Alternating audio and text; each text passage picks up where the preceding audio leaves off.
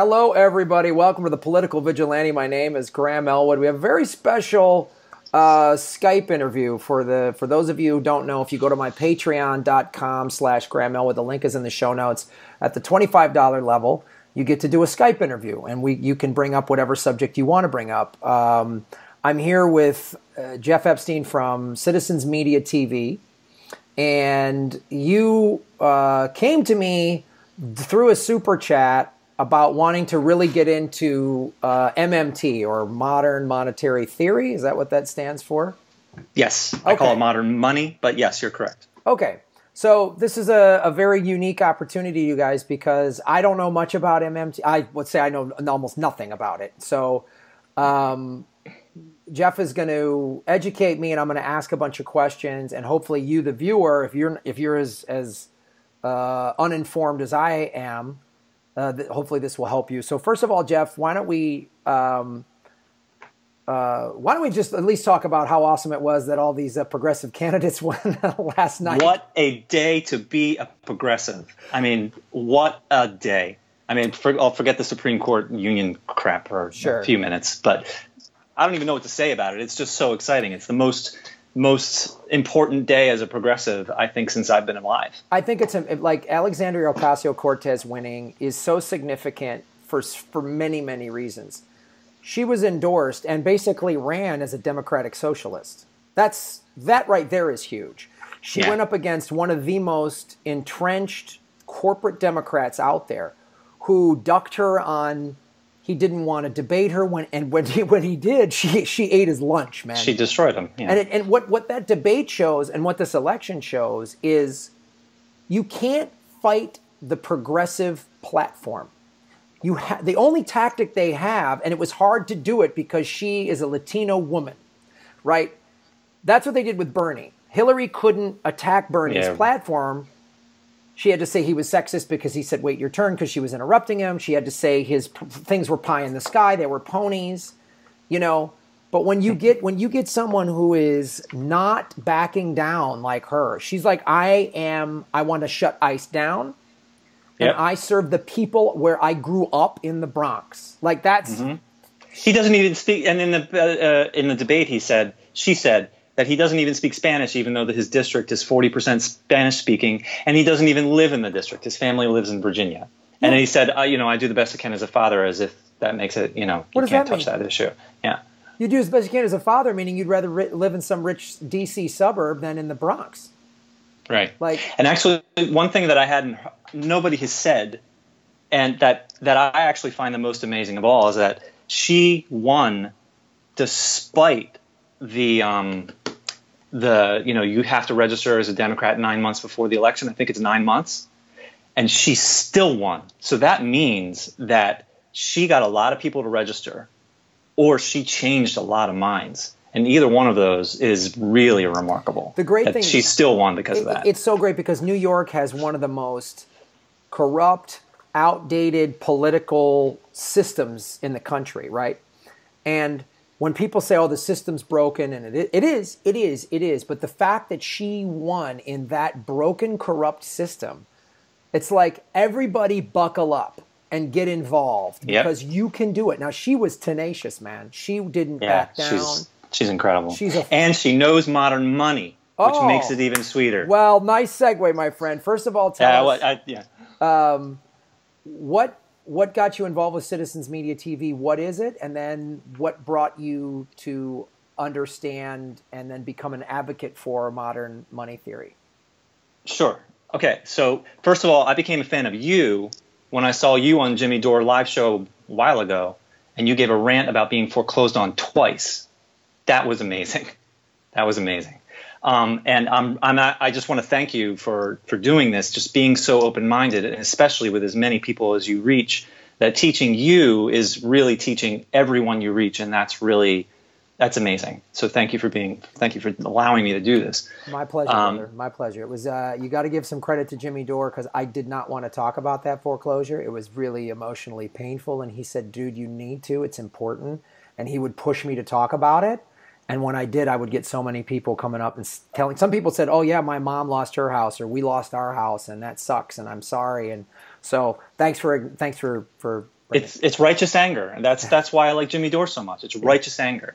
Um, okay, so I um, before Bernie Sanders, I slept pretty much my life away. You know, roughly speaking, and I voted Democrat, and then I went back to sleep. Mm-hmm. And I voted Democrat because I was told that the Democrats were the good guys and that the Republicans were the bad guys. That's it. And then I discovered Bernie Sanders in August of 2015. I never heard of him before. I left my high paying job in February 2016 and I worked for him full time. And the campaign asked me to run with him on the ballot. I ran with him on the ballot in, in uh, my county in New Jersey and I lost, but I got 12,000 votes. And then I was a delegate for him at the DNC. And at the DNC, it was just a whole bunch of suffering. We weren't there to make a difference. And so I decided that I was going to make something of it. And what I decided to do was to live stream an average of eight hours every single day, and it was a seven day experience, or Sunday through or Saturday through Thursday.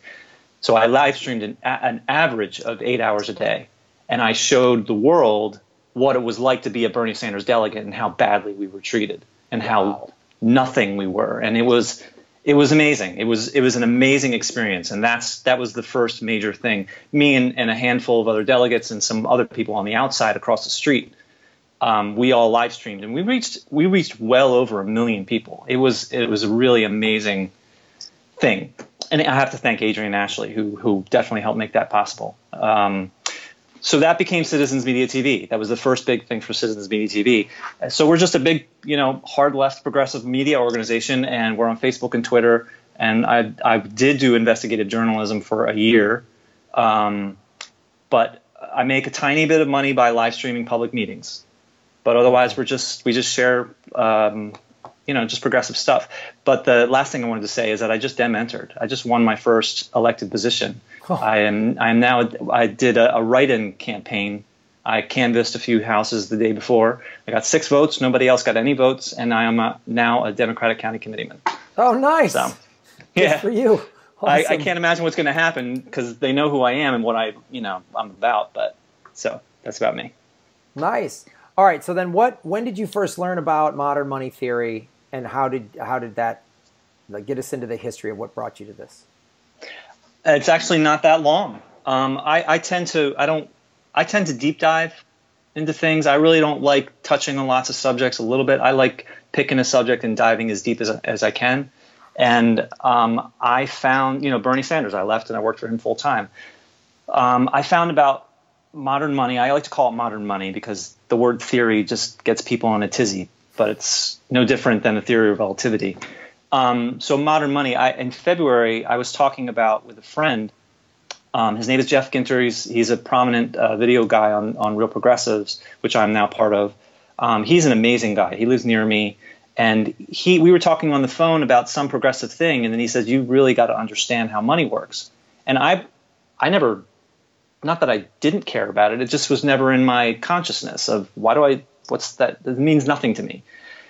And so he spoke to Which, me on the phone. By the way, for, I would say has got to be by design that we're all just sort of we're not. None of this is taught in schools. We're all just taught this very basic.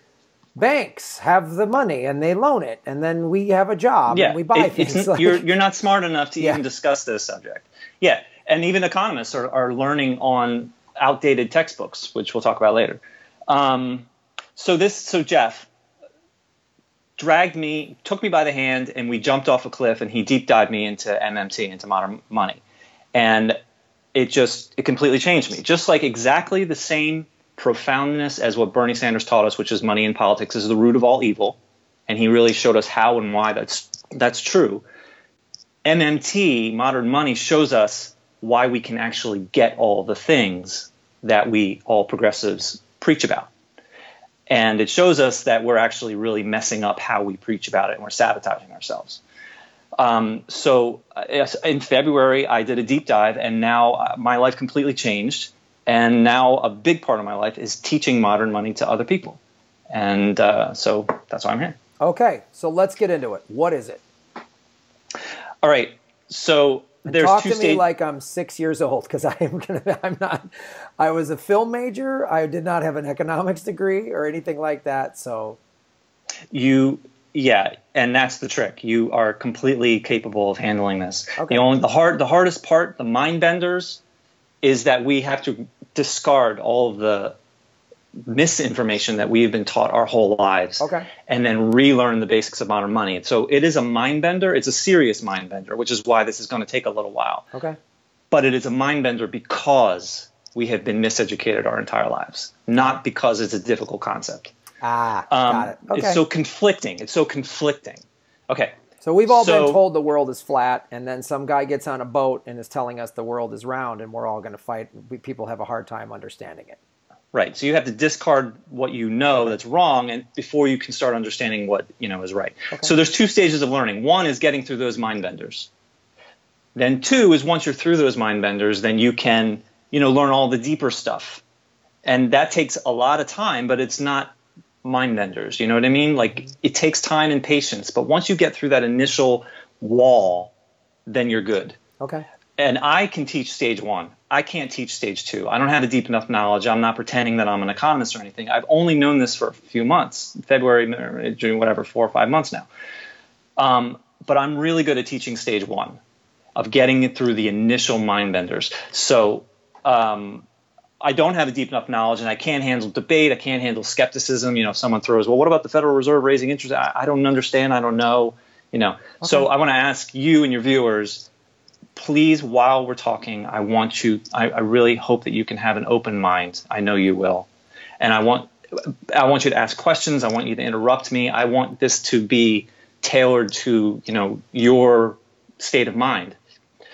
But when we're done, you should be absolutely as skeptical as you need to be. You should do your homework and you should decide the truth for yourself. So that's like sort of the ground rules. I can't handle someone who's confident in the wrong thing and be able to refute that. Sure. So, okay, so you're going to quickly learn what I have to teach you, and there are plenty of people, particularly lots all over Real Progressives, Jeff Ginter, and all, many people in Real Progressives, and other many other places, and MMT economists that they are in touch with would all be happy to talk with you, especially as someone that reaches so many. So, who, who is the MMT uh, economist?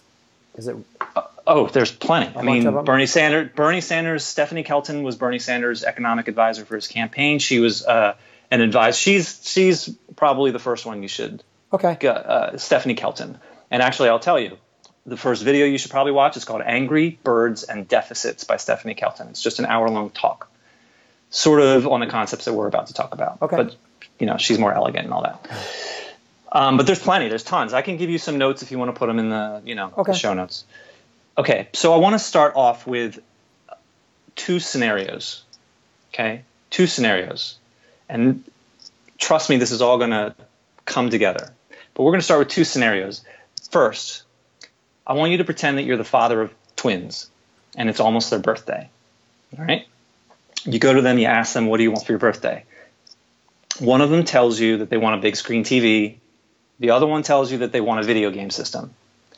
Neither of it's a surprise. They've been wanting this for years. They're passionate about it. They, you know it's going to make them happy.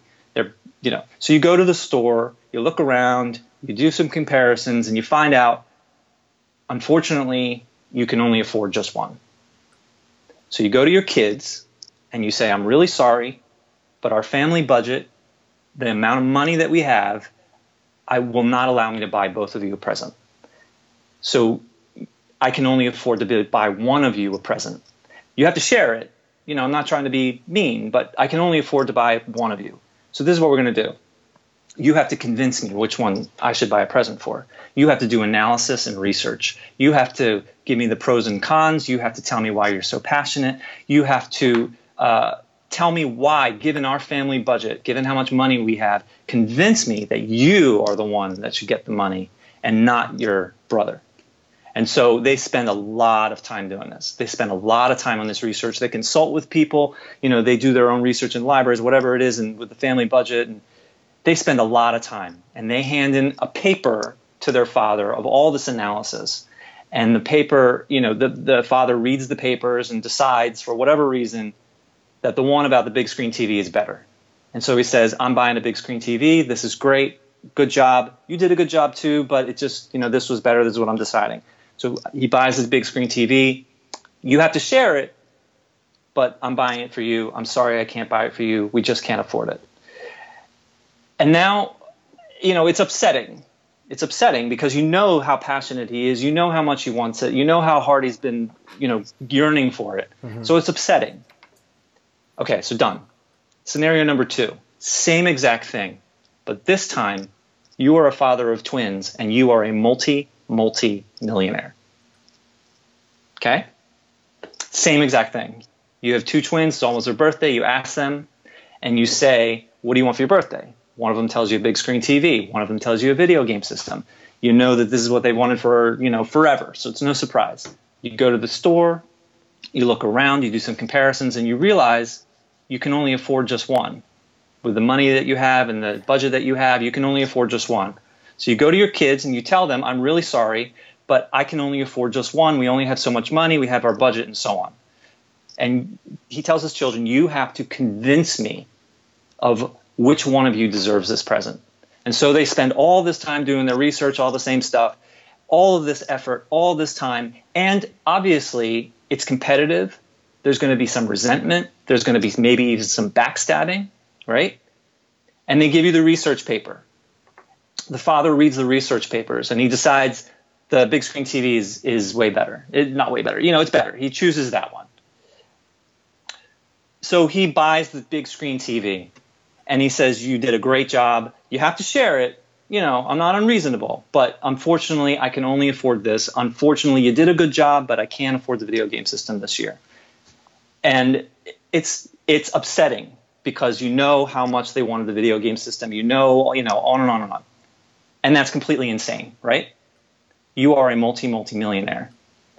You can afford to buy both of your children presents.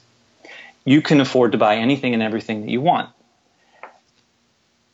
But even more than that, why would you even put, bring up the, the topic of money? Why would you even bring up the topic of affordability?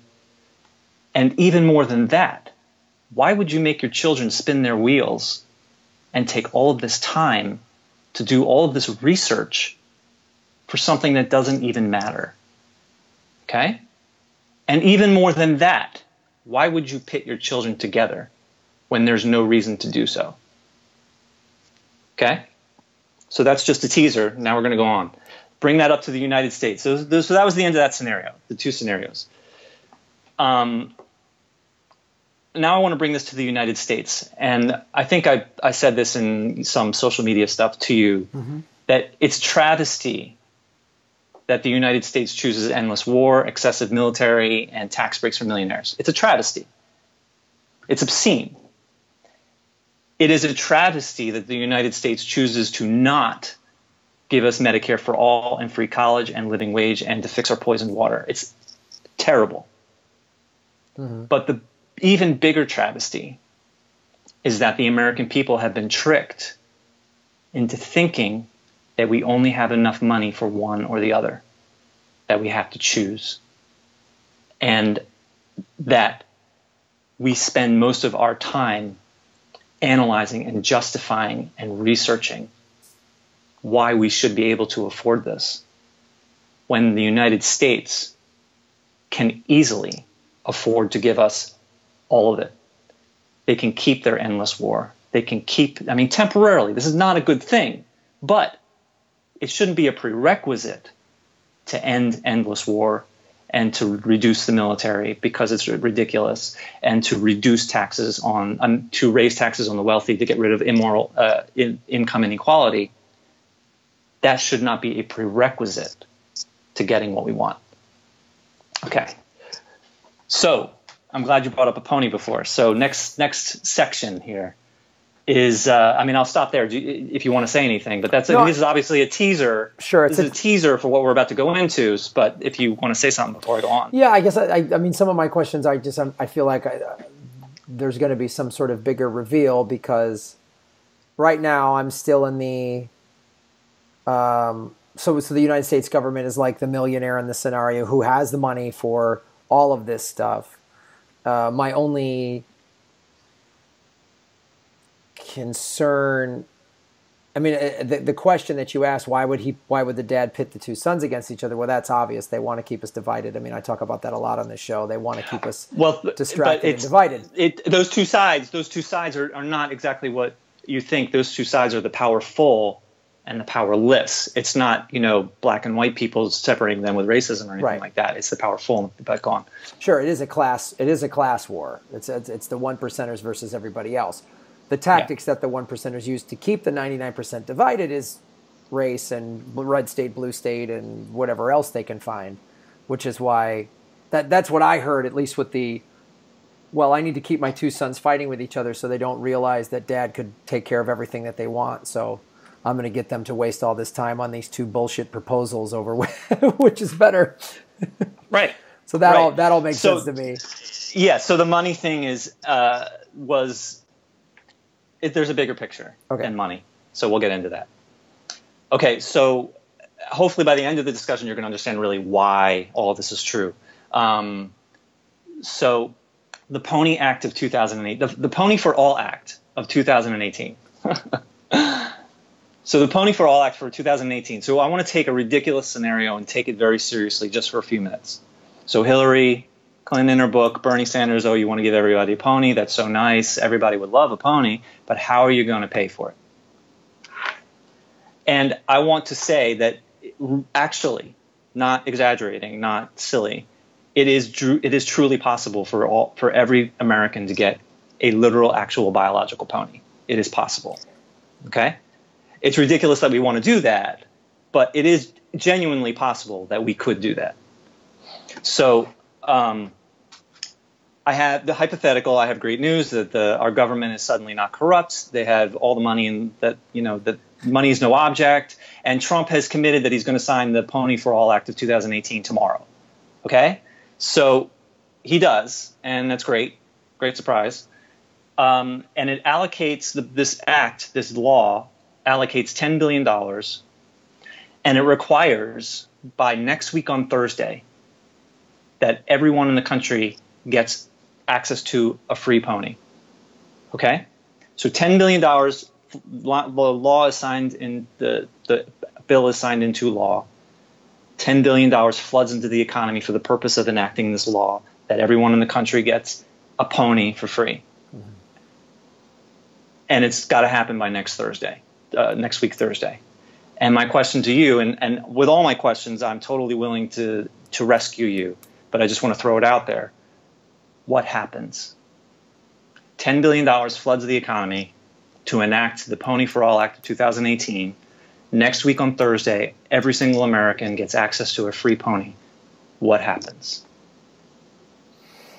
Well, I guess all of the ancillary pony businesses would uh, see an uptick, right? The feeding, That's the grooming, the the uh, Veterinarians. veterinarians, the blacksmiths, the pony, the No, blacksmiths, yeah. saddles, whatever, all that stuff. Uh, you're going to need a gate for your pony. Now everybody gets to, has to go buy a gate for their pony, and they need to buy a feeding thing, and they need to uh, clean up all of the pony shit. And so now there's all of that business, right?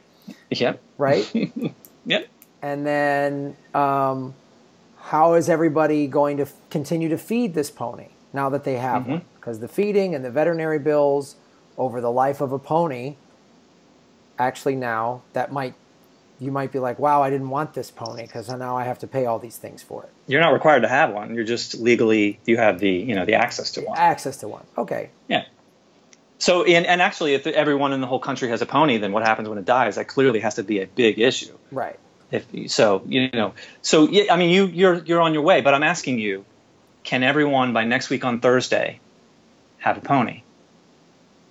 I would say no, there's not enough ponies out there. Ding. Ah. So there, let's say roughly, I, I have no idea, but let's say there's a half a million ponies in the country. There are 320 million, I think, around 320 million people in the country. There is no way that in one week that we can get everybody a pony. But 10 million, 10 billion dollars has flooded the economy to make this possible. And there are 500,000 ponies and 320 million people that want them. So what's going to happen? And again, I'll rescue you if you want me to just say. Yeah, yeah, there would be fights, there would be battles, there would be political things, there would be all that shit And the prices of each pony goes way up. Would skyrocket. Right. That is hyperinflation. That's inflation. Okay? So, as you just said, there's not enough real resources ponies, fences, veterinarians, uh, you know, uh, food, uh, stores that sell this stuff and all this, disposing of dead ponies. We got to come up with something for that. There's not enough real resources to handle this. Right. Okay. But again, I told you in the beginning that uh, although it's completely ridiculous to want this, that it is genuinely possible to happen, to make this happen. So, what is required to actually make this happen? So, I'll throw it out to you and then I can take it if you want. Yeah, I guess you would have to put in place a however timeline plan to get 320 million ponies, to get the veterinary infrastructure, to get the food infrastructure, to get distribution, all, distribution, distribu- right. right. Get the trucks. To, where's the pony meal food going to come from? Where's it grown? Where's it processed? How's it distributed? all that stuff. So we then go educating people to be able to, you know, we're going to need a lot more uh, breeders and veterinarians and so on. Yeah. So then we, yeah, we need all those people. We need a million more blacksmiths. We need uh, all this stuff. So then we need right. to put a five-year plan in place, let's say, to get the pony infrastructure in place, so that every 320 million ponies can happen. Exactly. So you said everything when I first asked you what's going to happen until next week. And you said all of these things, the life cycle, you know, birth to death. Mommies and mommies and daddies are going to have to do their thing over and over and over and over again. So I, I would have said 10 years, but five years is perfectly reasonable that some serious amount of time is going to be necessary to make all of this happen. And the core of it is the mommy and daddy ponies need to do their thing. And that's going to take, you know, gestation for whatever mm-hmm. to reach 320 million. So you are exactly right. So the entire life cycle needs to be considered. And given, t- I'll say 10 years, given 10 years, flooding $10 billion into the economy is reasonable. Okay? It's reasonable. It's not reasonable in one week, it's reasonable in five or 10 years. Mm-hmm. Okay? Because all the real resources, our productive capacity can handle it. Right our productive capacity can handle it. Our real resources can ha- handle it. Physical and production the, of things. These there's physical things that need to be made. Food, medical supply, veterinary supplies, all this are physical things that need to be produced and distributed and sold and all that stuff. Right, physical things and labor. Yep. And the most important, not the most important one, the most unusual one is time. A real resource is time so that that's what's most important. The money doesn't matter. If you flood more money into the economy than our productive capacity can handle, that's bad. That causes inflation. If you pro- pour money into our economy with consideration of our real resources, in consideration of our productive capacity, no problem at all. Everyone in the country can get an actual pony. Okay? So uh, that's it. That's it for the pony thing. So you get it. Real resources is where what's important. Money's not important. Um, so okay, let's switch subjects. I'll, stop there and see if you have any comments before I switch, if you want. I guess at this point, everything is sort of. I mean that that simplistic uh, hypothetical makes sense to me. Very the the two children the da- the rich dad and the middle class dad, and the, with the twins, that makes sense to me. And this everybody 320 million ponies. How do we actually do that? Even though we have plenty of money, how do we actually do that? All of that makes sense to me. Okay, good. all right, good. All right, so next subject, and this is all going to come together, I promise. You have a dollar bill in your pocket, actual dollar bill. Where did that dollar bill come from? I'm, I'm asking you to, to answer. Let's say I came, I don't know, it came from change when I bought something at the store using a five. Okay. And where did that come from? Where did that, you, you got it from somewhere? Sure, that five, um, uh, one, one of the uh, Make Gotham Great shirts that I sold after one of my shows on the road with Pacone this past week. The last night, I took one of the $20 bills from this Make Gotham Great Again shirt that somebody bought at the show in Atlanta, and they gave me that. And that's. All right, so merchandise. You yeah. also have your patrons. Yep. Um, so merchandise and patrons is yeah. probably ad revenue. significant amount of it. Yep. Okay. And money so that's from the where shows that, and all that stuff. Okay. Okay. So you, that's where you got your dollar from but that's not where the dollar truly came from. Where did they get the dollar from? Where did your patrons get the dollar from? Where did the person who bought your shirt get the dollar from? Right. They got it from wherever they work, whatever jobs they have. And that's okay. And, and I'm asking you to keep going sure. and keep going until we reach the final thing. Where did that dollar from come from? Right. So they work from a company that sells a bigger thing and they got money for that and then yeah, I guess this is where your brain starts to get caught in a loop. well, I mean, do you have a guess? I can I can say. I mean, I guess if you to get to it came from the you know the Federal Reserve or it was printed where. Thank you. All right. So is that is that the final answer? Yeah. I, I, okay. Federal Reserve. You're right. It comes from the Federal Reserve. The Federal Reserve makes the money, but who instructs the Federal Reserve to make that money? The Illuminati. No. Uh, That's your skepticism after we're done. um, the well, this, the, the thing about the Federal Reserve, what I know about it, it seems like it's sort of its own thing, sort of a rogue uh, institution. Okay, well, but let's that, say that's, the skepti- that's the skepticism, okay. but that's not what I'm teaching you. That's not as I understand it. So, so I'm asking you. All right. So then, so just from a non-conspiratorial standpoint, the United States government instructs the Federal Reserve. That's right. So the Federal Reserve is instructed by the Treasury the Treasury is instructed by a new law, and the law was created by our Congress, right? The legislative branch. It comes from the Congress. The Congress is a, the Constitution, Article 1, Section 8 gives the Congress the monopoly power of creating the currency. So they write a law, they put a number in it, $10 billion for ponies. That law is passed in, uh, that bill is passed into law then the, that instructs the Treasury, instructs the Federal Reserve, goes to the state reserves, goes to the actual banks, goes to the companies that are required to make that law possible. Okay? I know that's high speed, but that is what it is. Ultimately, it's the Congress. Okay. Okay? So the Congress makes the dollar. And so they're the monopoly currency issuer. They're the only ones in the world that can make the currency. Not me, not you, not companies, not states, not municipalities, not other countries, not China, not Russia. Everybody else except for the United States Congress is a currency user of the United States dollar. Everyone. So everyone except for the Congress is ex- in exactly the same position. China is no different than me or you, okay. aside from just the amount. Okay? So currency user, currency issuer, monopoly currency issuer. And creating the dollar is a child's game. It is no different than drawing a $1 bill on a piece of construction paper. It is no different than drawing a trillion dollar bill on a piece of construction paper. A child can do it whenever they want, how much they want, however much they want, and for whatever they want. And so can the Congress. They should do it responsibly, as we discussed in the pony thing. It is foolish to create infinite money, but they can. They can create infinite money. So it is a game, it's a social construct, and it's a choice.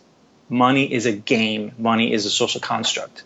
It is not backed by gold. It used to be backed by gold, but in August of 1971, it stopped being backed by gold. Thanks to Nixon. A lot of thanks to Nixon. A lot of the textbooks for economists were written before that. So a lot of the economists are still learning what is no longer true. They're still learning on the gold standard, some of them. So as much as they can create the dollar as much as they want, whenever they want, for whatever they want. So the monopoly currency issuer. Okay. So if they can create as much whenever for whatever the United States dollar, do they need any income? If you can draw a trillion dollar bill on a piece of construction paper and that is legal tender, and you're the only one that's allowed to do so, would you need the gram dollar as income to be able to buy something? No. Okay. So the federal government, as a monopoly currency issuer, does not need any income. You said no, just confirming, correct? Yes, correct. Okay. So it makes no sense Except there's for taxes. the federal. You're jumping ahead here. I'm sorry. I'm sorry. All right. So it makes no sense for someone that can create the dollar as much as they want, whenever they want, for whatever they want, to have any income. So why then do they collect taxes? And why do they borrow? So that's my next question to you. Man, that is a that is a, this is yeah, I see where we're getting into the mind bendingness of this. Um, yeah, I know, but again, I want to again, I really want to emphasize this is only mind bending because of how badly we have been sure. miseducated our entire lives. Right. If we started off this way in elementary school, this would be a no-brainer. Yeah, we'd all go. There's no reason for taxes, which is uh, this, this wasn't an oversight that we are all uh, that this was missed by our textbooks because they don't want everybody rising up going, wait a minute, you don't right. need to take a dollar from my paycheck. Well, it, actually, it, it, taxes are extremely important, which we'll get into in okay. a minute. Okay, but, so then the my but, then I don't have I can't find an answer to your questions. Okay, so China again, China is just like anybody else. They're they're just like individuals and companies and municipalities and states. They they have a lot of money. They have whatever five trillion dollars, but the United States can draw five trillion dollars on a piece of paper tomorrow if they wanted to. So this do they need to borrow money from China when they are the only ones that can create the money and they can create as much as they want as so on? Do they need to borrow money from China? Do they need to borrow money from Russia? Obviously, the answer is no. The answer is no. And it's like, it's just as silly as saying the Philadelphia Phillies. I was listening to a game years ago and there was like 21 to 2 or something. And so the Philadelphia Phillies call up the Pittsburgh Pirate and say, listen, we need to borrow some points. We're we got to put some points. You know, it's a really high scoring game. It's stupid. It makes no sense. Those points are a game or a social construct or a decision. It's not. There's not a bucket of points in the Philadelphia Phillies back office. So it's just it's it's very similar to the Congress creates its own money. So clearly, we don't need to get money from anybody else, whether it's a country or a person or a company or a state. So okay, so the next. Yeah, so why do we have a national deficit? Why are we collecting tax? All this stuff. This is really Right, right. So I, I, can't really address the borrowing in depth. I can't really address the debt in depth. But what I can address is so since we don't need any in the federal government, and we're only talking about the federal government, since the federal government can make its own money, doesn't need any income, then why does it collect taxes? And you, I think you've made it clear that you're not sure at the moment, and there's they're very important. My supposition would just be, you know, my is what I always go to with this government is, is some form of control and keeping people down and keeping people in line. Be, that's not that's not so far off. I, you, the ideal is is keeping people down is not necessarily true. It, they could use it for that reason, but it, but the uh, you know the pure reason is not to keep people down. But it absolutely control is a big part of it. So this is the phrase that I want you and your and your viewers to remember. If you remember nothing else from this whole talk, this is what I want you to remember. And that is this phrase. Federal taxes do not fund federal spending. Federal spending funds federal taxes. Okay, federal taxes don't Federal taxes do not fund federal spending federal spending funds federal taxes. If you remember nothing else in this whole conversation, that's what I wish that you would remember. That one phrase. Fed spending funds federal taxes. Yes. So just like we said, when the federal government spends, that is exactly the same as the federal government creates the dollar. They choose mm-hmm. to spend $10 billion for the pony bill and that by definition means that they create $10 billion. So you would think, oh, I need income before I can spend. And that's true for everyone in the country except the federal government. They have to spend before they can tax. So we'll get into that. So taxes are very important but not because you know actually I'll stop you, you if you want to say something I ask a question. So now we're getting into heavy duty stuff. Now we're now we're getting into the heavy duty stuff. So I, I wanna let's let's end part one on this. Federal taxes do not fund federal spending. Federal spending funds federal taxes. So everybody watching at home, watch the second part of this video where we're gonna go into the details of that. This first part We went into the very simple explanations with the twins and the rich dad and the regular dad ponies. and the ponies and the mind-bending thing that if Congress is the one writing the creating currency, they don't need any money. So now all of these questions are flourishing, flying out of my head, which I'm sure the yes. viewers are like, "Well, what?" all fuck? these blobs of knowledge with no connections between any Whoa, of them. Whoa! Why are they taxing us? Why is there a deficit? Why is there all of this stuff? and we're going to get to all of that, you guys, with Jeff from Citizens Media TV in uh, part two. So please watch that. Hello, everybody. Welcome to the Political Vigilante on the modern money uh, theory tutorial that I am going through uh, with uh, uh Jeff Epstein from Citizens Media TV. We, um, if you watched uh, part one of this, please watch part one before you watch part two. Is very critical. um, so, Jeff, it's some people who have it's been a while since they watched part one. Let's say, just give us a quick recap on what we covered in part one of this video. Well, if you actually, if you wouldn't mind, if you sure. give it okay. from your point okay. of view, and then I'll fill in the blanks. Okay, that's great. So, what Jeff explained to me, we did uh, uh a, a, couple hypotheticals of um, the, the, the big one though. The, the big takeaway is, let's say there was the Pony Act of 2018, where everybody wanted a po- the, the federal government said we're going to spend 10 billion dollars to give every American, 320 million plus people, their own pony, and we started to realize that we have the money to do that, but there's all these other resources we would need blacksmiths, veterinarians, uh, food, all this stuff. And so we fencing. fencing, all of these physical products that would need to be created and distributed. There's not enough ponies. There's only 500,000 ponies in America. These are hypothetical numbers, obviously. And, but there are 320 million people. That's a pretty real number. Um, so it would take five to 10 years to, to breed 320 million ponies to put the infrastructure in place and all of that. And then you also. And let me add, let me add to that, if I may, just training people because yes. we're going to need a lot more labor. And, in, and uh, most, not importantly, but most unusual is time. Time. That we can't do it in a week, which would cause inflation, but we can do it in five to 10 years. Five to 10 years. And yeah, I mean, we're going to need more truck drivers to drive the feed around and the medical supplies and all this stuff and the fencing. Like, there's just going to be a whole a, a, a millions of jobs and a big infrastructure logistical undertaking to get this done in five to ten years. So it's not about the money; it's about the physical resources and the time.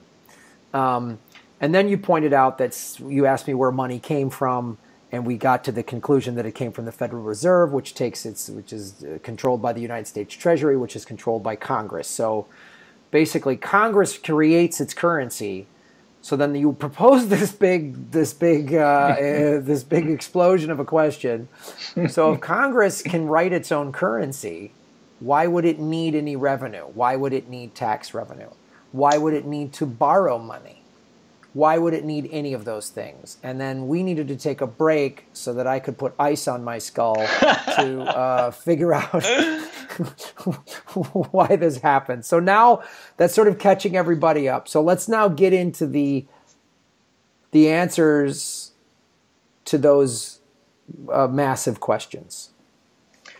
Okay, so again, thank you so much for having me. You reach so many people, and uh, this is important not to just teach you, but to teach everyone that you watch. So thank you. Well, I appreciate um, you being on the show because the purpose of this show, for anyone who's who's finding this show for the first time, what political vigilante is, is I want to educate people. I want people to wake up to the world that we're living in. We've all been fed a lot of propaganda Kool Aid from there's the two parties are so different from one another to the media is all you know it's nonsense. It's all the same in my opinion. There's one party they're all for banking and war and all that other stuff. And anyway that's what the point of this channel is is to get people to open their minds up. And i like to be open up to it which is when you approach me about hey graham i would love to come on your show and teach you mmt i'm like let's do it. Because i like talking about subjects that the corporate media won't talk about, which there's no way in hell they're going to talk about this. And um, I want this show to educate and, and inform, and hopefully it's a little bit entertaining uh, to watch. It's not boring. So. Okay. All right. So let me just add a couple things before we go on, which is, I mean, you got to watch part one. There's just yeah, yeah, no way you one. can. But um, productive capacity, real resources, you said. You can't put money. You can. Cre- the Congress can create as much money as it wants, whenever it wants, for whatever it wants, and it's the only one that can do it. But that doesn't mean that you shouldn't be responsible about it. For, we talked about the ponies. You can't do it in a week. That would cause insane inflation. You can do it in five to ten years because that considers the real resources, that considers the productive capacity. So I just want to remind people of two definitions, and then we'll go on, which is, and actually the phrase I'll say, um, the United States government, the federal government, the Congress specifically, is the monopoly currency issuer. Everybody else, people, states, companies, municipalities, cities, other countries, China, Russia, all of them are currency users. They're not allowed to create it. Um, and, and, and real quick, every country is the creator of its currency. Like the Chinese currency, the Chinese government are the only ones allowed to create it. Uh, well, it depends on the currency. I don't know about China specifically, but fiat currencies. We are a fiat currency. The EU is not. The country, well, the EU is, but not the countries in the EU. The EU countries are all hooked into the whatever Correct. it's called, the euro. Explain what a fiat so currency not, is we actually had that's exactly what we've been talking about. They get to create the money as much as they want, whenever they want, for whatever they want, and they're the only ones that are allowed to do it. And it is not backed by anything physical. It's not backed by gold, and that is what changed. It used to be backed by gold before August of, two, 19, of August of 1971. It is no longer backed by gold since Nixon changed that in August of 1971. So a fiat currency can create its own money and all that stuff, and it's not backed by anything. Canada, Australia, Japan, England, I think New Zealand, I don't know about China, they're all fiat currencies. The euro is a fiat currency, but all the countries that use it, they're users. They're just like our states. They mm-hmm. use the euro, they can't create it. That's why Greece is in such a hard spot. And so when it was backed by gold, so it was basically we have what I'll just pick a random number. We have a trillion dollars in gold, so therefore we have a trillion dollars in paper currency. Right. And if you create more, if you create double, then each dollar is worth half as much. Right. But that's not true in a fiat currency. A fiat currency money doesn't matter. It's a whatever I write on the bill. Only real resources and our productive capacity and time matters. That's the only thing that matters. Okay. So, okay. So, the phrase that I wanted people to remember federal taxes. If you don't remember anything else, please just remember this phrase federal taxes do not fund federal spending. Federal spending fund federal taxes. Okay. So federal taxes are very important, but not because we need their money. They're really important. So why does the government collect taxes? And number one, we've already spoken about control inflation. So if there's $10 billion in the, in the in economy for ponies in the 2018 Pony for All Act, then clearly uh, three days later they'll realize, oh, we can't get this done in a week. This is going to cause hyperinflation. So they tax money back to control that inflation. So they reduce the demand. So that's an extreme situation. But if uh, you know if if there's like a disease in farms, and now all of a sudden we can't produce as much corn, but people want as much corn as they did yesterday, then that might be too much demand for our productive capacity to handle. So one way of handling that is to tax that money. Oh, so then if you if we put a giant tax on the ponies, now there's a bunch of people that go, "Well, I don't want I don't want one now. I know I can have one, but it's too much, so I don't want one." Exactly. Or you could that's one way of doing it and you could also tax the people so they simply have less money to do anything with. So I want a great example, a really great example for, for emphasizing this is war bonds, World War II. So in World War II, they offered war bonds. Help fund the troops, help fund the war effort. And we now know that it didn't fund anything because the federal government doesn't need any money. But what it did was all of the all of the resources of car companies went instead of making new cars went into tanks and ships and planes and artillery instead. Uh, I'm pretty sure this is, if not exactly true, it is extremely close to true that not a single car was produced during World War II. But the money in people's pockets didn't change. So the demand, roughly speaking, though know the war changed stuff, but roughly speaking, the demand for new cars didn't change. They had the same amount of money in their bank accounts and their investments in their pockets mm-hmm. to buy new cars, but now the, the supply of new cars cratered because all of those resources were going to the war effort. So they gave they offered the American people war bonds. And they said, fund the effort, fund the troops, buy a war bond, give us a thousand bucks or whatever you want, but let's say a thousand bucks, uh, then we'll hold it for 10 years, use it for the war effort. No, they won't. And we'll give you a fi- we'll give you your money back in 10 years and we'll give you a 5% bonus. And what that did the, the federal government didn't use that money at all. They just wrote down graham elwood 1000 bucks uh, matures in 2023 5% interest. They just wrote it down but they don't use that money for anything what it did is it removed that money from the economy to reduce demand okay you have So you, if you have a question, um, I don't have a question really. I, that, I, assume that makes sense. It makes total sense to me. And it sort of opens up as to why. You know, the more I do this channel, the more I learn, and and actually, the more the answers actually become very simple, which is just it's about money and power and control. Like every dis, everything that's done is a, is to do that, and so it's like we just need to take the demand out so, you know, the demand for cars out of there and put it, yeah, I, it, it's mind-boggling in the one sense, and then makes perfect because that's what this. It's mind-boggling. I, I think it's mind-boggling because you've been taught opposite yeah. world. Yeah, right. For my whole life, I've been taught. Right. Um, what the, what it boils down to is that they pretend that the federal government is exactly like you and your household. That's what they right. do. That's how they trick you. And it's completely has nothing to do with it. But they trick you and they pretend that it is exactly the same. Obama saying, "Oh, we can't afford it. We're, we have to bring out our credit cards." Credit cards? What does that mean? We have to borrow from China. All of this stuff is pretending that the federal government is exactly like you because you've never been taught what the federal government is like. So you assume that it's just like you. Right. Okay, so control inflation and taxes are very similar to war bonds in the sense that it takes money out of the economy. Except taxes are coercive, they're not voluntary. Taxes aren't just 10 years, they're infinite years. And taxes do not, obviously, don't provide a bonus.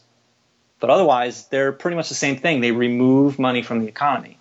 Government doesn't use it in any way, aside from maybe notating how much it was, but they don't use it in any way. Okay, so that's number one, it's controlling inflation. And feel free to interrupt me, you know, if you have any questions. So that's number one. There's two more reasons. Number two is to impose moral decisions. So we as a society decide, and you know, pretending that the government's not corrupt, we as a society decide that we want to not stop people, we want to discourage people from drinking too much alcohol. We want to discourage people from gambling too much, cigarettes too much we want to discourage people from activities that cause pollution. So we want to tax those activities. We want to tax gambling some, but not completely stop it. We want to tax pollution activities, activities that cause pollution a lot because, you know, we're all going to die, climate change. So it, it discourages behavior to tax someone. We for vices, for behaviors that cause problems for society, so we can raise taxes to discourage those behaviors and we decide how much we want to raise them. Do we really want to stop it or do we want to just, you know, slow it down? And income inequality. We can raise taxes on the rich to lower income inequality. So I'll go back to that one in a minute. We can also encourage behavior by lowering taxes. So if people want to buy solar uh, panels for their house, sure. we could we could give you a you know lower your taxes if you want to buy an electric car. I'm sure there's a million other examples I just can't think of at the moment. Yeah, I to bought encourage an electric car. Yeah, so the, I, one of the things I got by buying an electric car was I got a tax break. I can write off some of my money that I brought in by because I bought an electric car. Okay. So encourage behaviors by lowering taxes. And again, you decide how much you want to lower behaviors. You want to really make it cheap? You want to just make it a little cheaper and so on. So income inequality, we want to discourage income inequality at the immoral levels that we currently have. Okay?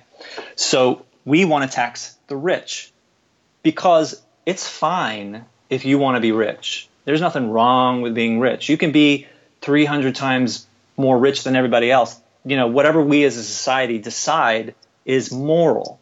But at some point, they're getting rich by extracting out of other people's well-being. Okay? Right. And we are we are currently at the state where it is so immoral that they get to buy the politicians with their pocket change. Right. And then they create the laws and create a cycle where that becomes easier. So we want to tax the rich because we decide as a society that this level of income inequality is immoral and unjust and wrong, not because we need their money. Hmm. And that, for me, was a light bulb that we do want to tax the wealthy. We do want to tax the wealthy. Say we say, you know, you can have a a billion dollars, you can have a hundred million dollars, whatever we as a society decide. But after that, that portion of it, not all of it, but that portion of it above that immoral boundary that we decide, that's going to be taxed like 90%. You know, and they can cry, oh, 90%, that's so obnoxious. No, we're only taxing the obscene part. Right. 90%, whatever we as a society decide that is. So that is how we can control immoral levels of inequality, stop them from buying the government, stop them from extracting wealth from others, and so on. But we don't tax the rich because we need their money. You know, everybody talks, even Bernie talks about we need to tax the rich. Let's use it for infrastructure and all this stuff. Tax uh, uh, Wall Street speculation. Raise the cap on Social Security. Yes, we should raise the cap on. We should eliminate the cap on Social Security. FICA tax. Mm-hmm. Um, which pays into Social Security, helps pay for Social Security, which is nonsense, which is nonsense. But FICA pays into Social Security, so we feel invested, and years later say, "I've been paying my whole life. I don't right. take my Social Security away." It's complete nonsense. But setting that aside, um, Bernie Sanders says we should eliminate the cap on Social Social Security, and we absolutely should, but not because we need the money, because Social Security isn't paid for by taxes. It's not paid for by FICA taxes. FICA taxes just disappear and they go away. They're not used to pay for Social Security because simply because of everything we've been talking about. You eliminate the cap on Social Security taxes not because we need the money, not because Social Security is running out of money, because it doesn't make sense for a federal program to run out of money. That doesn't make sense. We eliminate the cap because it's a regressive tax that only the, the powerless are paying that tax. The powerful are not paying that tax. We should really be eliminating that tax for everybody. That's what we should do because it's just it's a, it was a trick to make people feel like they're invested. It is not actually paying for things. There's actually a quote from FDR saying it was just, you know, I did it because uh, there's no way that people are going to take it away from them because they're paying into it, but they're not. So I'm not going to go into Social Security, but that's a really interesting subject. Okay. Okay, so we tax the we tax the wealthy because it's moral and just and right. We reduce the military. Well, that's that doesn't really apply to taxes. We'll set that aside from now. But it's moral and just and right, not because we need the money. Okay. So if you have any comments, there's one more. There's one more reason. There's three reasons. That I think trying to see if I have any really major comments. I really am just sort of digesting all of this. Um, I know it's it's high speed. I know. Um, but right, it, it all it actually all sort of it does connect and does make sense since they the government can is writing its own currency. It doesn't need taxes, but it uses it just more of sort of a a moral or ethical guideline um, which is why when the mainly the Republicans are always like tax breaks for the rich, it just shows you what they think the rich should. Uh, they trust that the rich are going to do good with their money, which is not the case. The rich want to become the government, right? Well, they the are. rich want to eliminate the government and become the government, not just you know create the law. They actually want government to step out of the way. They want to give us health care because they want to profit off our healthcare, yeah. which makes our laws about healthcare inapplicable to their private companies. Mm-hmm. They want to get public schools out of the way so they can have private schools, which are no longer susceptible to op- uh, public records laws. Right. So it's not just making money; it's actually getting rid of the government. They want it to just go away so that they become right. law in the government. That's how I see it. So yeah. okay, if there's anything else, nope. there's the okay. So reason number three, three, the last one, is to drive the currency and drive the economy. And I know that's meaningless when you first hear that. Taxes drive the currency and drive the economy. And I'll totally explain that. You want yeah, to soak that in for yeah, a moment? Yeah, I don't get I don't get that at all. I don't I don't Yeah. Okay. And you shouldn't. There's no, we've never been taught it. It drives the currency, it drives the currency, it drives the economy. All right, so I'm going to do this with my last analogy, and that is I'm a father. I have two boys. Uh, they're about to be 9 and 12 and they barter and trade with each other. They, you know, my little one will sneak behind our backs and say to the older one, please do my homework. I'll make your bed for three days. My older one will go to the younger one and say, please take out the trash. I'm too busy. I'll give you 30 minutes on my iPad tomorrow. So they barter, they trade. Mm-hmm. And then I come in and I say, guess what, boys? I'm going to give you allowance. And I take out my old boxes of old business cards and I give them, I tell them, I'm going to give you 10 business cards a week for your allowance, both of you. And they look at me like I'm nuts. What do they care? They're like, what, why, what do I care about your business cards?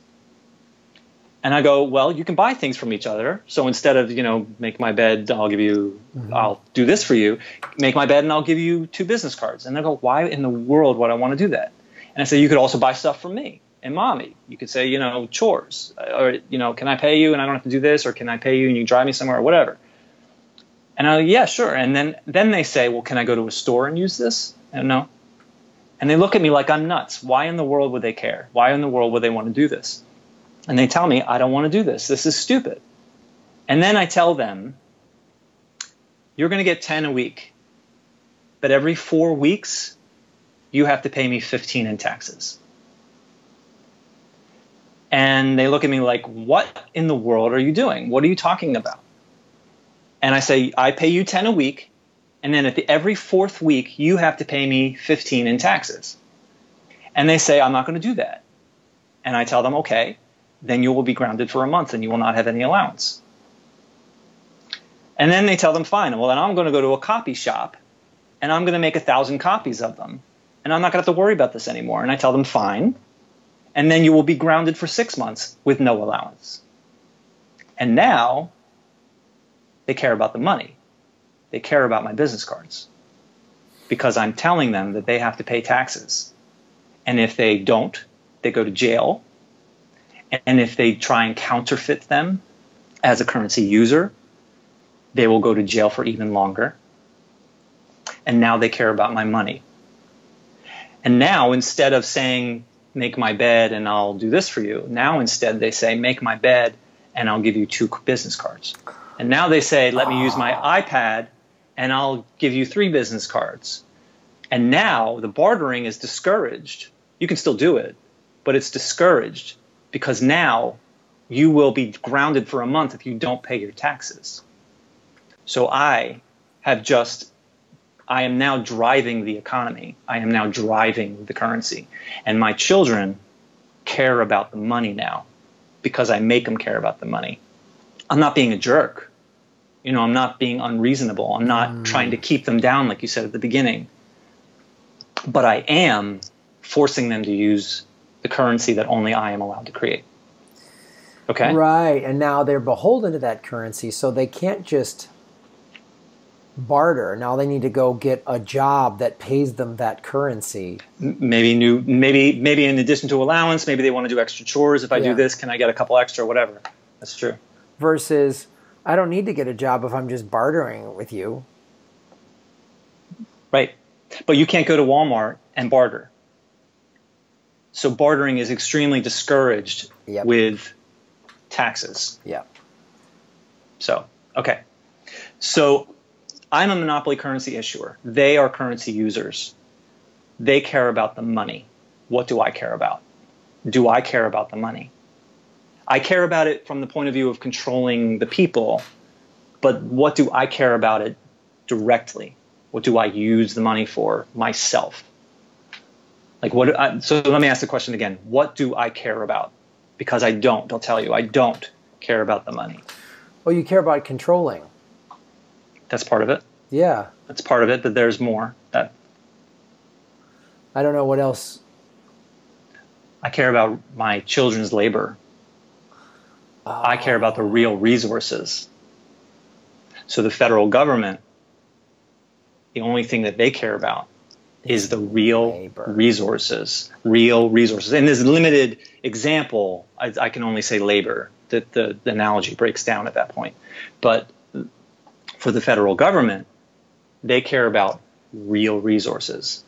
They don't care about the money. They, they care about that... time and people and things in the ground and things that grow.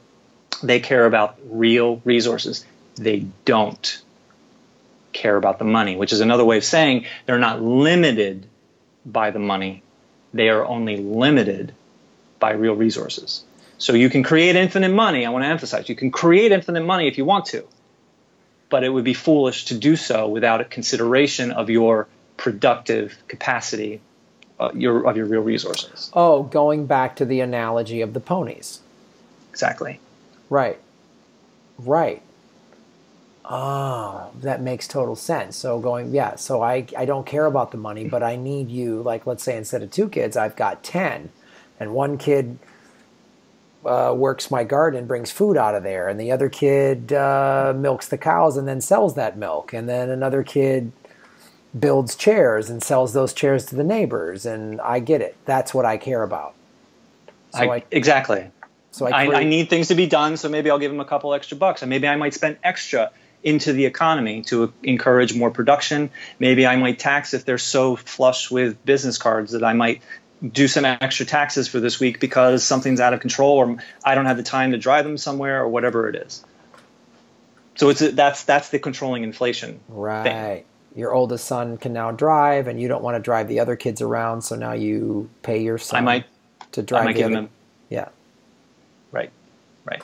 Okay so that's that's that that's you know now we're now we're putting all this together into these real mind benders and starting to come together so that's the end of that. Now we're on to a new subject. And if you want to say something please feel free. Um, no it's all, it's all it's it, sort of all makes sense. I mean a big part of what i do on this show is i always connect the dots. And that's the thing I always try to do when I cover in a story about anything is sort of connect the dots and so show the simplicity of it because they're, the, the, the tactics are it's control and I need resources and I need money and power, which is makes perfect sense to why the real reason for fiat currency. Yeah. You know, if you're just out, if everyone's just out there bartering, then you don't need me. And what do I do? You know, and I need these resources taken care of, and I need people to do this labor and that thing and get this, build that, and yeah, and, and we are the richest country in the history of the world, not because of money, but because of the resources available to us, because we lucked out with the land that we have. Oh, or, yeah. Or, you know, we, we killed we killed Native Americans and all that stuff, but we are blessed with the resources that we have. That's why we're the richest country in the history of the world, not because we have a big pile of money.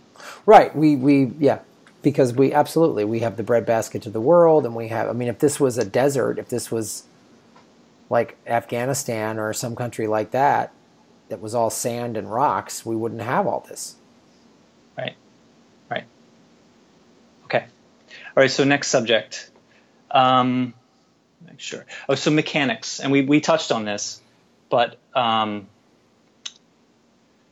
so how is money created specifically technically. And we, we went through this high speed, we went through it backwards. Mm-hmm. So Congress writes a number into a bill $10 billion for the Pony for All Act of 2018. $10 billion is written in there. And that's how money is born because they wrote a number into a bill. It's passed into law. That triggers the Treasury to instruct the Federal Reserve to create a new line in a spreadsheet, literally a spreadsheet, at least that's very roughly true. Pony Act of 2018, 10 billion. And then there might be sub ones that break it down for what specific companies need it and so on to make this law a reality. Then that money, based on what, you know, $300 million dollars goes to a breeding company in California. So it goes, that portion of it goes to the state reserve in California, mm-hmm. goes to the Wells Fargo branch that this company is, has an account in. And then that company is now legally obligated to use that money in order to make this act become law. Mm-hmm. So all of these companies work together based on what's in this bill to implement the Pony Act. Okay, so same with Medicare for all. Right. Same with anything. Same with Medicare for all. Maybe uh, a trillion dollars for Medicare for all. It uh, goes into Treasury, Federal Reserve, goes to all these different companies, training for the people that are going to be um, you know, the private insurance industry. We need to train them, move them somewhere else, pay them insurance. So that money is going to go to this organization, in this state reserve, in this bank branch, and so on. So it's all the same stuff. So that's how money is, you know, that's the mechanics of how money comes from Congress to the people. And now paying your taxes, what actually happens, mechanics of it now, not why, but the mechanics of it, what happens when you pay your taxes. And when you, so let's say you pay $1,000 in taxes and you pay it in cash, you send in bills. Without exaggeration, without being silly, they shred it. And they actually sell shredded bills as souvenirs. If you pay it, most commonly is paid electronically. And what you, this is not exactly true, but it's effectively true. That when you pay your taxes electronically, what you're doing is you're giving the government permission to reach into your bank account and lower your balance by a thousand bucks. So they're not doing anything with that thousand bucks. They're simply reducing your money by a thousand bucks, which is no different than taking the score off of the game at the end of the game. It just disappears. So money is born with Congress in a bill, and money dies with taxes. And a temporary death is bonds. It removes money from the economy. It comes back to life with a bond. Okay. I love this. Like I see the light bulbs going off. This is awesome. if you want to say something, say something. So they keep so they keep a record. They keep a record of your taxes. They keep your tax return, so they know how much you paid. But it's not like they have a bank account filled with that money anywhere or a spreadsheet filled with that money anywhere. They just have a record of what you paid in your tax return. That's all they need. That's all the record that they need. So same with Social Security. They don't. There's not a bucket of money. You don't steal from Social Security because there's nothing to steal from. Social Security benefits are created each year. So uh, uh quickly, the Social Security Act of whatever 1935 created the currency through perpetuity in perpetuity. It gave, and this is not ex- exactly correct, but again, it's it's close enough it gave Social Security Administration the currency issuing ability for a very narrow purpose, which is to dole out benefits. So when you hear somebody say, Social Security is running out of money, we need to steal money, or you know they're stealing money from Social Security, it makes no sense because the Social Security Administration pays its benefits by creating the currency each year for each person. So these trust funds that people talk about, there are no trust funds except perhaps in like a, just an accounting point of view. And that's the trick with FICA. They, they pay FICA and it goes into this trust fund, which does nothing and is not used for anything ever, except for the, the, government accounting office and the GAO, I think that's what it's called, puts out this big estimate and that people trust because it's nonpartisan of uh, you know how the effect of that bill is going to be. But the GAO was told in 1985 in some bill with Ronald, some law with Ronald Reagan, that they have to use the terms trust fund and debt and deficit to give the impression that it's going to run out of money in X years, that our debt is spiraling out of control and Social Security is going to run out of money in 2032, and now it's three years earlier because the law tells them to, because the Congress put it into law in 1985 to tell them to use these misconceptions to trick people, which is all an effort to privatize. And you know, right. they say, "Oh, it's failing," and then five years later, say, "See, it failed. We have to privatize it. Now we have to make money." But if you understand the economy, how it really works, there is nothing to steal from Social Security. Social Security will not default by definition because that's what the law said when it was written. And the only way it will default is if our politicians decide for it to default. Okay. So so basically they just they've just like, "Oh, let's create this uh, political football to kick around." It's I mean any program. Uh, the I don't know what it's called, the the, the healthcare thing in England. Um, you know, they have free healthcare but theirs is different because they actually pay the doctors and hospitals. Our well, no, they wouldn't be employees of the government. They would still have, have private hospitals and private doctor offices. The government would just do the payments. It would take over the insurance industry. In England, the doctors and hospitals are in the government, so that's different. But okay. but they kill. But my point was is that they kill these public programs by defunding, right, and then sabotaging, and then a couple years later pointing back and saying, "See, it failed," and now they have to privatize it. That's the excuse for privatizing it. So, uh, which makes okay, so perfect me, sense. Yeah, of course. So the federal debt. Um, um, we federal debt. We are a monopoly currency issuer. What does it mean to be in debt?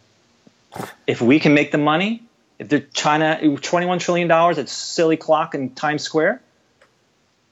Okay, so we draw twenty-one trillion dollar bill on a piece of paper. No more debt. What's the big deal? It's it's just another trick to make the people feel like there's something bigger out there that that makes it so that we're not allowed to have stuff. So the debt, there, a currency issuer can't have debt. I mean, it can have like you know a number in a bank account, but if we can create, I could that, just yeah, right. So I can't speak too deeply on the debt, so I got to skip over that. But generally, that's true. But the deficit and surplus and balanced budget, I can speak on. The deficit, according to what we're told, according to what we're taught, is irresponsible. The surplus is responsible. The balanced budget is responsible. Uh, Bill Clinton left office in 19 whatever, and had a sur- had a surplus, and it was hailed as oh he's so responsible, and then a recession hit. Wonder why? So deficit, surplus, balanced budget are all opposite world. They tell us a deficit is irresponsible. They tell us a surplus is responsible. They tell us a balanced budget is responsible. I'm telling you that a balanced budget amendment, which I'm sure you've heard of, talked about, a balanced budget amendment is permanent, would be, would be permanent and devastating austerity. And I want to ask you why. And again, I'll rescue you if you don't, you know. I don't know. I mean, that doesn't sound right, right? Because balanced sure. budget sounds like a good thing. Right. But the balanced budget amendment would be permanent and devastating austerity. So a balanced budget, just technically, what is a balanced budget? Not why it would be bad, but what is a balanced budget is you you were given you allocated this amount of money for a budget and you stayed within that. You were given like I, I mean I, I do a lot of movie review stuff, so let's say it's a ten million you gave me ten million dollars to make a movie and I got the movie made, and I did not need any more than the ten million you gave me. That's so your budget. so your your income is exactly equal to your outcome. Yes. From so from the federal government's point of view, our outcome is exactly equal to our income. So I spend hundred dollars into the economy as a federal government, and then what do I tax in April next year? Hundred dollars. I spend hundred dollars. I spend hundred dollars into the economy. I tax $100 back. Can anyone save? Can anyone spend without dipping into their existing savings or and can anyone invest? No. no. They can't save. They absolutely can't save. They can't spend unless they dip into their savings or their um, investments. They can't do anything. So a balanced budget means that the government can do nothing for the people and you actually railed against PAYGO, or maybe it was Jimmy Dore, railed against PAYGO a couple weeks ago, a few weeks ago. It was Jimmy. PAYGO is PAYGO is is a balanced budget.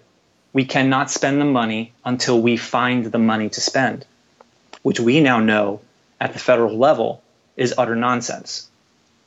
PAYGO is utter nonsense at the federal level. And unfortunately, I hear that, well, I hear a lot of stuff all over the place with progressive media the debt is going to kill our, you know, the deficit is going through the roof, and that's that's really why I'm talking to you, which I'm going to get into soon.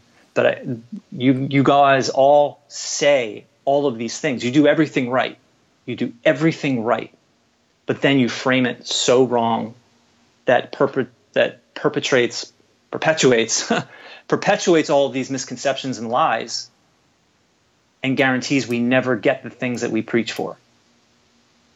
So, so a balanced budget, I, I spend $100 into the economy, I tax $100 back because that's the responsible thing to do. But now that we know is utter nonsense. Why would the government need to do that? Because it doesn't can, need any. Yeah, they can write their own currency.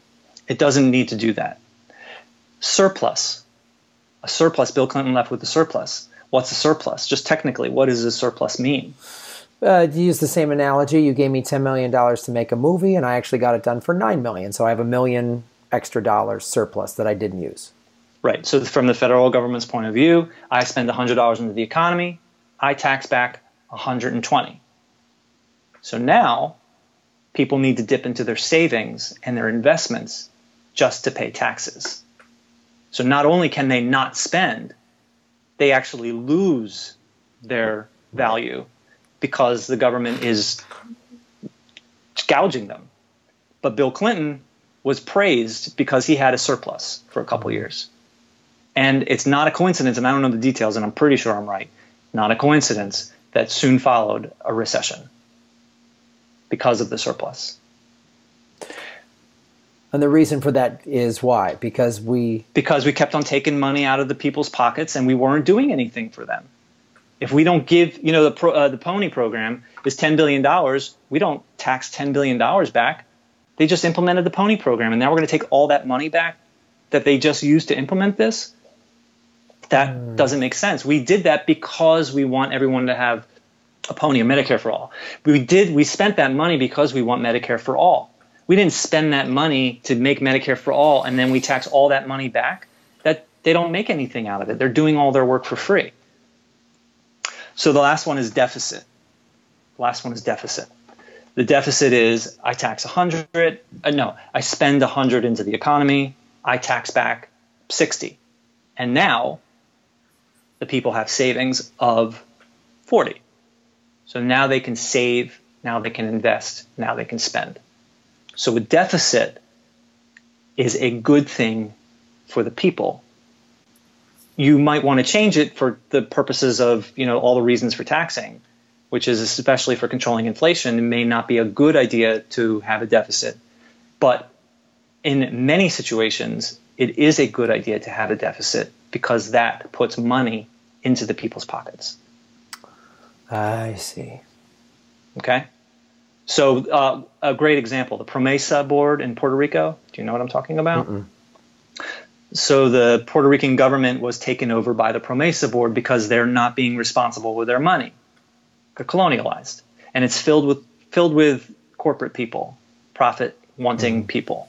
The PROMESA board, P R Puerto Rico, P R O M E S A, PROMESA, and this PROMESA board is now the government. The government itself is not allowed to control Puerto Rico. Now the PROMESA board controls Puerto Rico because the government is not responsible for whatever reason. And the only condition, or one of the big conditions at the PROMESA board, and this I learned this in Congressional Dish by Jen Briney, awesome podcast. She doesn't know, she's very hip on PAYGO, and I wrote her about MMT, and she wasn't too hip on it. But aside from that, it's an extraordinary podcast, and she did a podcast on Puerto Rico, and one of the conditions that PROMESA board gave to the Puerto Rican government was you can get control back if you have four, if you're responsible and you have four years of balanced budgets. So if you have four years of balanced budgets, then you are responsible, and now we can give you control of your government back. So not only are we screwing the people of Puerto Rico now, but you have to sc- screw them 10 times harder for four years straight, and then we'll give you control of your government, government back. So the responsible thing to do, it's all opposite world. Deficit, surplus, balanced wow. budget, it's all opposite world. Yeah, because it actually, if you think about it, it's like you only consider the the bank account of the parents.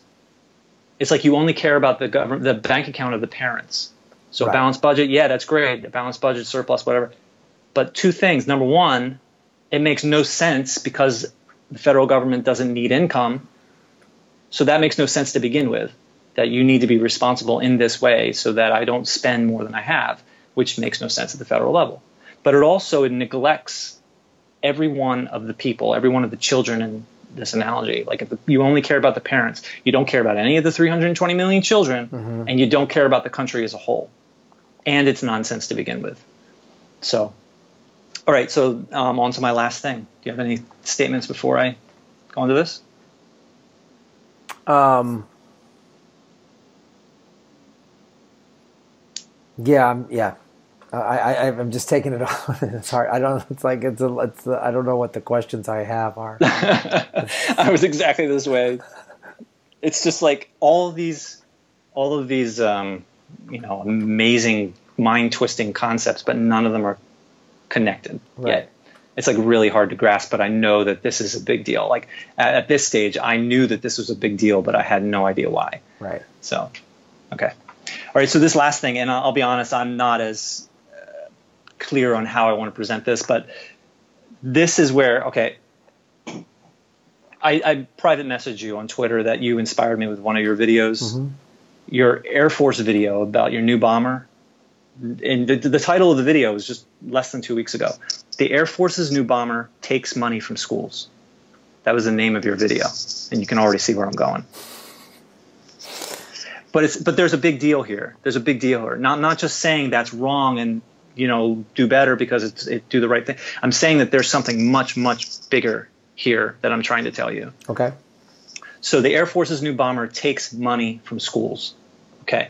And you said two things specifically. One, the money for these planes could be used for infrastructure, air, air, uh, air pollution, homelessness, and so on. Mm-hmm.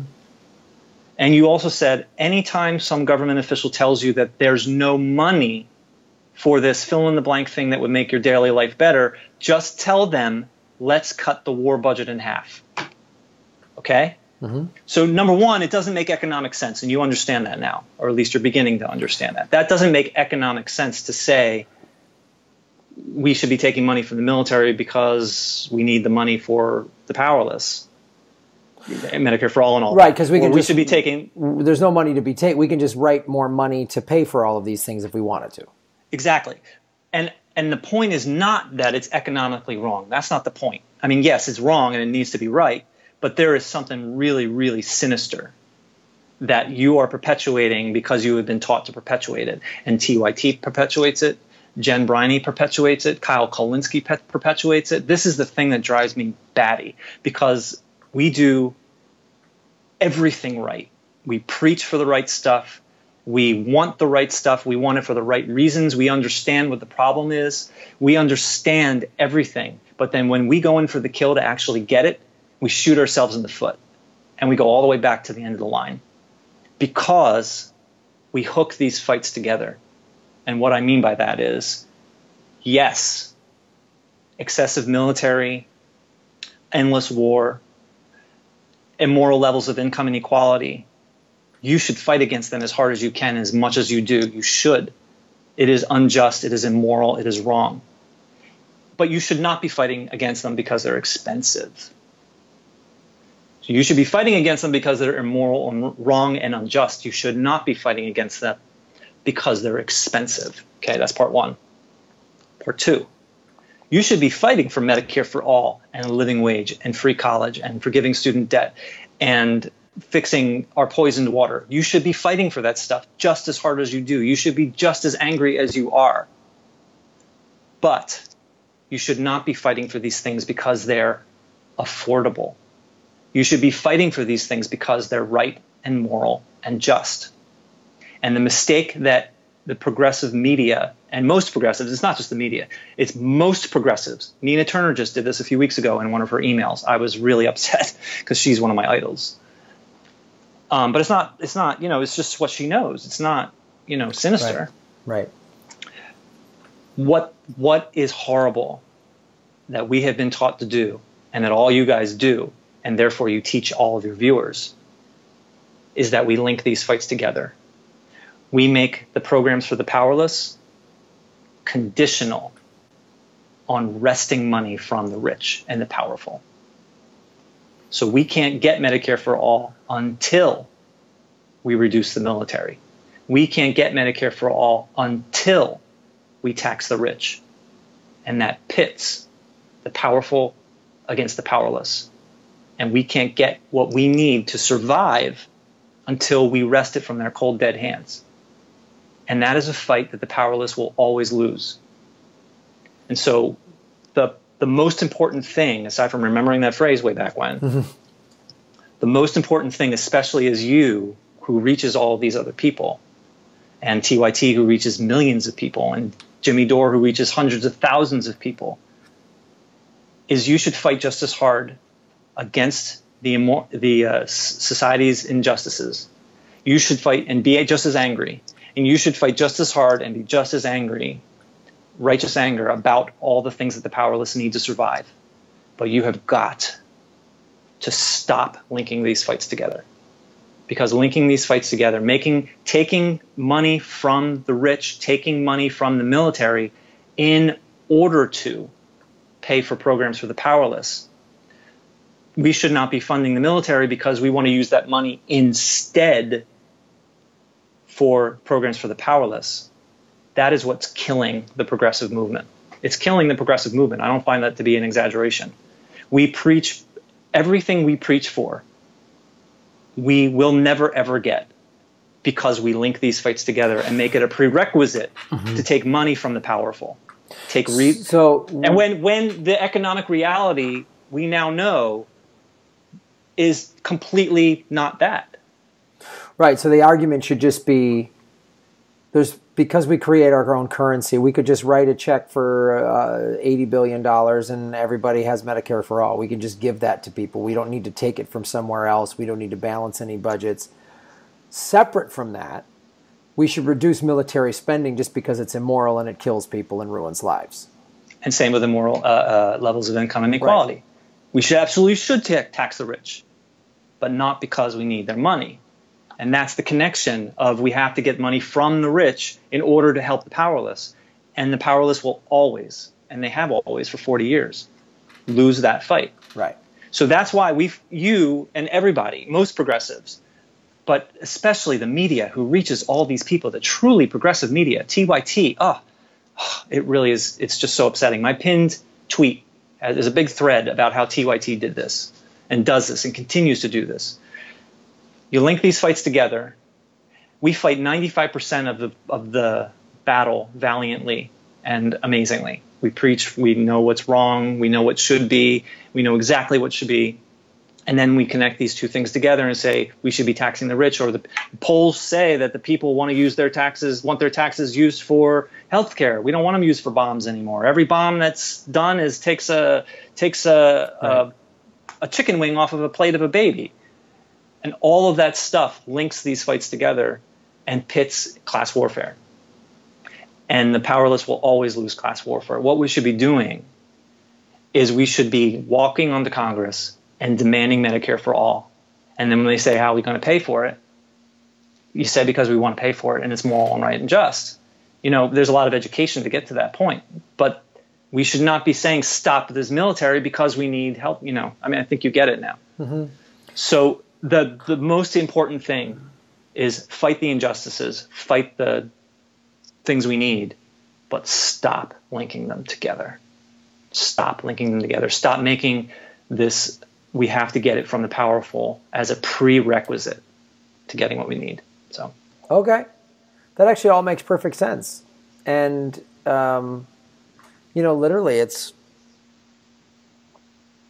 you show how it's not just four decades; it's longer than that. I mean, it's that famous speech by Eisenhower about every bomber could have been a bushel of weed or a school and all this other stuff, and it's it's a very uh, poetic speech emotionally, and it, it does show what how awful war is, and but it does make sense to me as you say this that it needs to not be connected. It needs to be a separate issue. Now that we know, or as I know, that we're creating our own currency, so there's no there's we don't need taxes or funding or anything like that.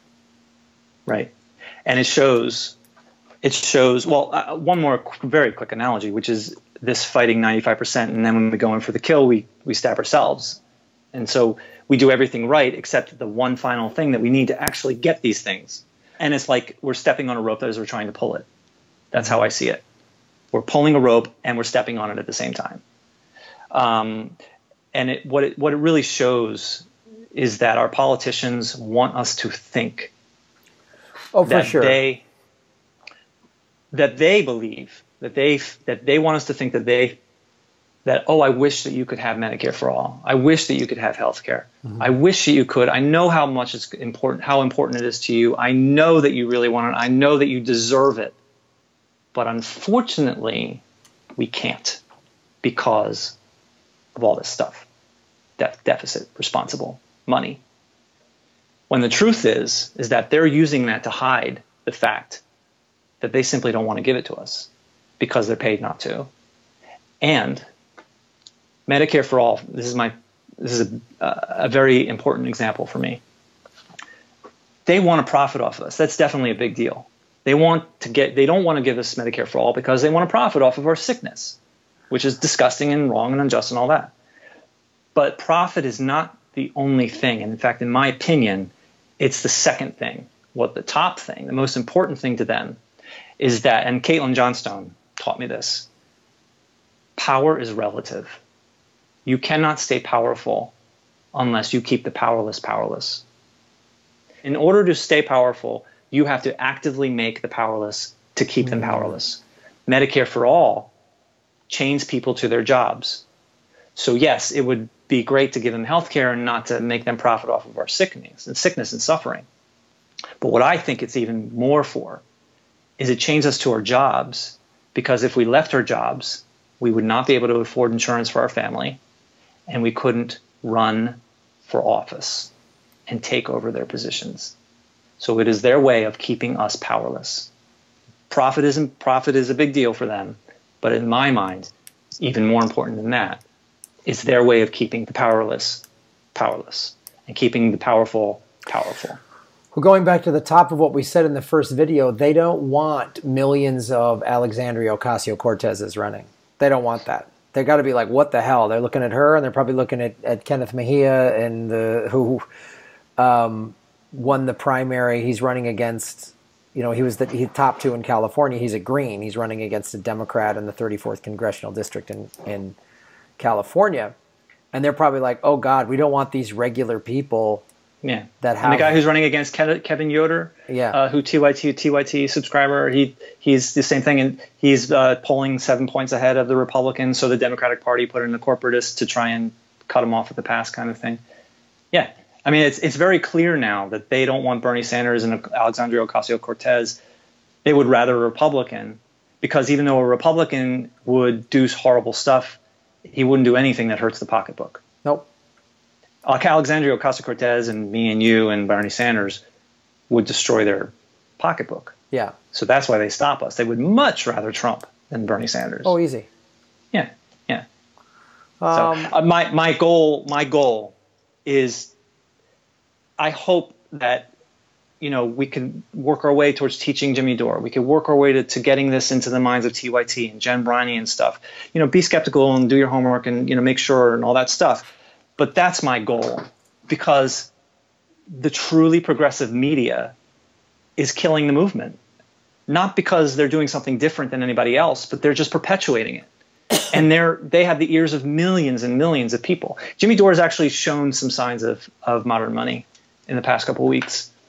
He said he was going to talk to Stephanie Kelton. I haven't seen that, but he's actually said stuff.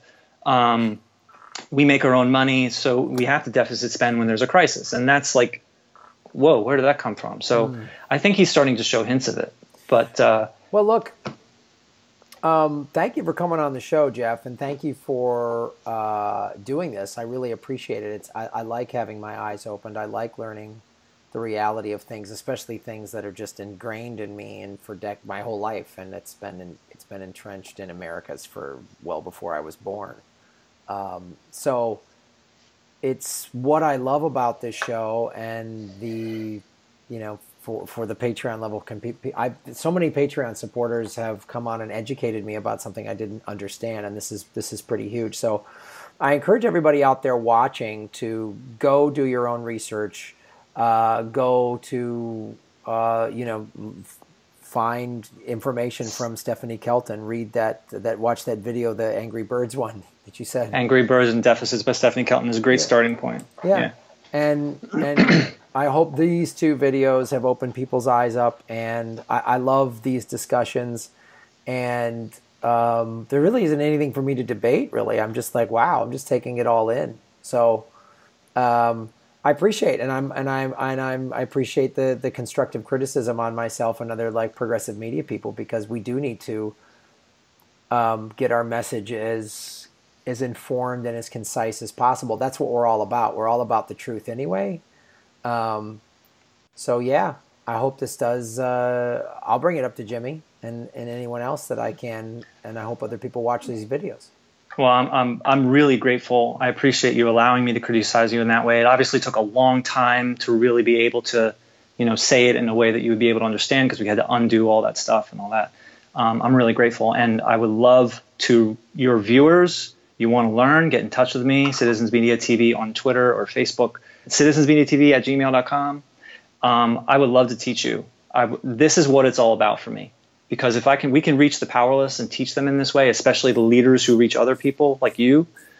Um, that's how we're going to get stuff. That's how we'll actually get stuff. I love so. it, man, because that's what I'm about. I, I, I tell everybody, everybody watching this show, you're a political vigilante. And I always tell people uh, get involved on a local level and get involved in your local politics and school board and all that stuff and get educated. And what you're doing here, Jeff, is educating a lot of people to ch- to shift their thinking I think a lot of us came into this progressive side because we had to shift our thinking on the two party system. You know that this this party's better than that party and all this other stuff. Where um, now we get to see, oh wait a minute, the whole system is rigged, and the whole and this is another. This is a huge piece of the the whole system's rigged. I mean, a huge. It's just piece. as profound. It's just as profound as what Bernie Sanders taught us, which is money in politics is the root of all evil. Yeah. And this shows us why we don't have that stuff. Right. Modern money, modern money, MMT, modern monetary theory shows us why we don't have any of that stuff. Well, thank you so much for being on the show, and thank you to everybody who's watching. Please hit Jeff up at Citizens Media TV at all the places he just listed and ask him questions and do your own research and come to your own conclusions. Uh, but this is probably going to change a lot of things for me and how I talk about stories that I'm covering. I am really glad to hear that. And you were very patient. I know this was long, but you know, as I told you, I, I think it's worth it. Sweet. So I appreciate it. All right. Thank you, Jeff. And thank you, everyone out there, for making Gotham great again.